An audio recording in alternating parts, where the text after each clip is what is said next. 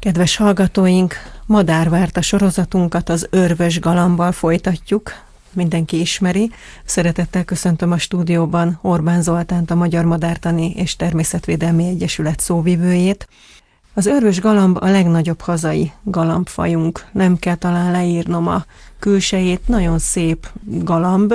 Én nem szeretem, megmondom őszintén, minden madarat szeretek, ez az egy kivétel talán, mert mindig le kakálja az autómat, és mindig az autóm fölé, akár hova parkolok, mindig az autómat. Bocsánat, ez csak akkor igaz, ha fa alá parkolunk. Alapvetően ez a fánál szokott lenni, és azért, mert annyira kifogtuk, vegyünk lottószelvényt, hogy az éjszakázó ága fölé. Ugyanis mindig ugyanoda mennek vissza a párok, különösen még a költés időszak elején, amikor még nincs fészek, ugyanott ülnek, és azért ez igen termetes, tehát gyakorlatilag nagyon gyors az anyagcseréje az összes madárnak, ezért alvás közben folyamatosan emésztenek, folyamatosan ürítenek, és ez azt jelenti, hogy bizony a lila bogyós gyümölcsöktől lila színű nagy, mondjuk gyufás doboznyi ürülékből egy ilyen lavor méretű helyen, vagy egy asztalap méretű helyen ott napokon alatt bizony igen tetemes mennyiség fölhalmozódhat. De ugye nagyon érdekes volt a bevezetőben, ami elhangzott, hogy mindenki ismeri. Ma. Mert amikor én elkezdtem madarászni 80-ban 12 éves gyerekként, akkor az örvös galamb az egyik legritkábban látható madárfaj volt. Én Tolna megyei Dombovári vagyok, ott gyakorlatilag nem is nagyon láttuk. Alapvetően az örvös galamb leginkább az erdős területeknek volt a, a madara, és rendkívül érzékeny volt, tehát ilyen több száz méterről elrepült. Tehát örvös galambot a 80-as évek előtti madarászok hát nagyon ritkán láttak. Tehát 180 fokot változott ennek a madárnak a viselkedése, azt mondta, hogy akkor én nem fogok kihalni, hanem alkalmazkodok. Ugye nagyon érdekes, hogyha megnézzük a lakott területeinket állatszemmel, hogy hogy néz ki, akkor a lakott területeink alapvetően két élőhely típust utánoznak az erdős területekét, azon belül is ugye nem is igazándiból a zárt erdőket, ami a legnehezebb élőhely típus jelenti az erdőkön belül, hanem a szegély élőhelyeket, ahol a nyílt terület találkozik az erdővel, ahol nagyon sok a fény, ahol vannak magoncok, ahol vannak bokrok. Tehát alapvetően egyrészt a lakott területeink ezt az erdős szegély élőhelyet utánozzák, másrészt pedig az épületeinkkel a sziklafalak világát. Ezért van az, hogy a lakott területeinken élő madár és emlősfajok 80-90-95 százaléka az erdőkből származik, és a sziklás erdőkből. Talajon fészkelő madarunk alig van, mondjuk a búbos pacsirta volt mondjuk 90-es évekig, csak a varjúfélék települési megjelenésével ez a viselkedés is eltűnt. Illetve lakott területengen van még egy harmadik élőhely típus, ugye a víz. Na most, mivel az örvösgalamb erdős területeken él, azt mondja, hogy jó, hát akkor én megtanulok nem ijedezni attól a fura kétlábutól, és elképesztő mértékben, tehát az elmúlt mondjuk 20-30 évben drámai nagyságrendben lettek városlakók, és az elmúlt mondjuk 5 évben ez a drámai meredek emelkedés, ez most átcsapott egy függőleges fénysebességűbe.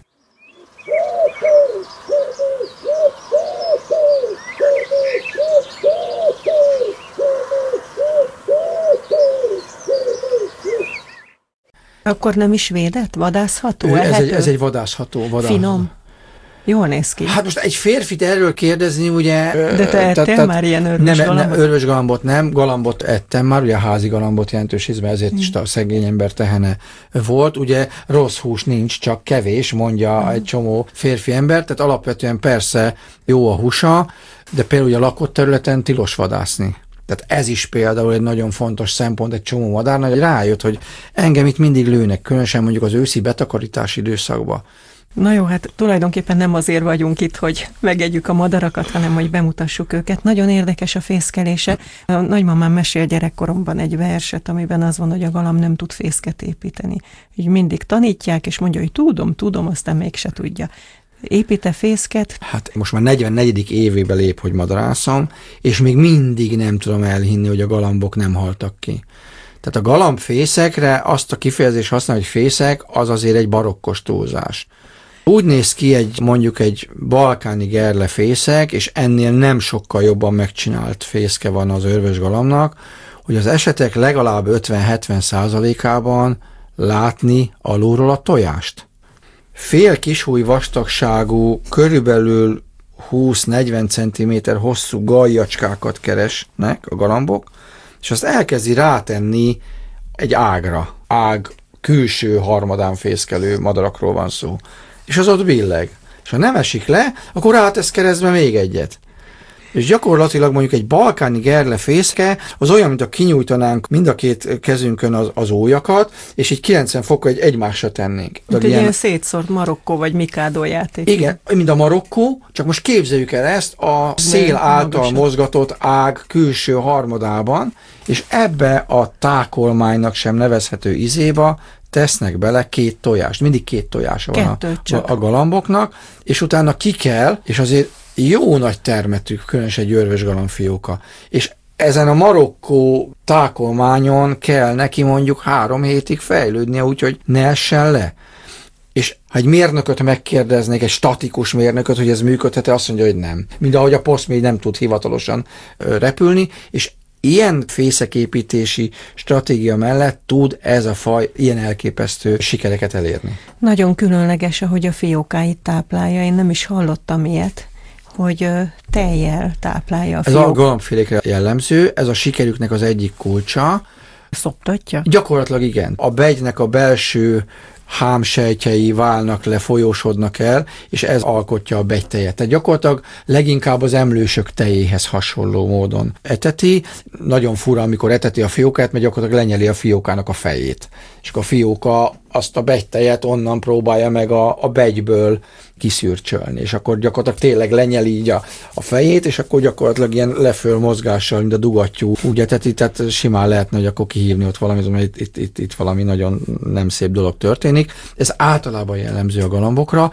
Ez a sikerük egyik titka. Magyarországon ugye az örös galamb részben vonuló, rövid távú vonuló, de egyre inkább áttelel.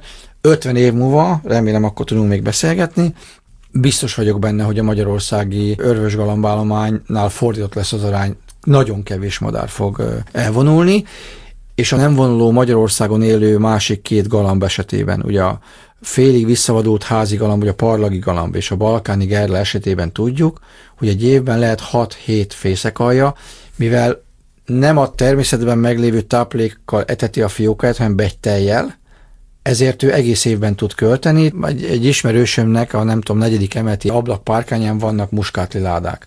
Abban folyamatosan, mit tudom, vagy tíz éve mindig költ a balkáni gerle a mínusz tíz fokba, úgy, hogy ül a fészken, és a fején egy három centis hósipka van. És ezt ezért tudják megtenni a galambok, mert gyakorlatilag szoptatják a, az utódaikat.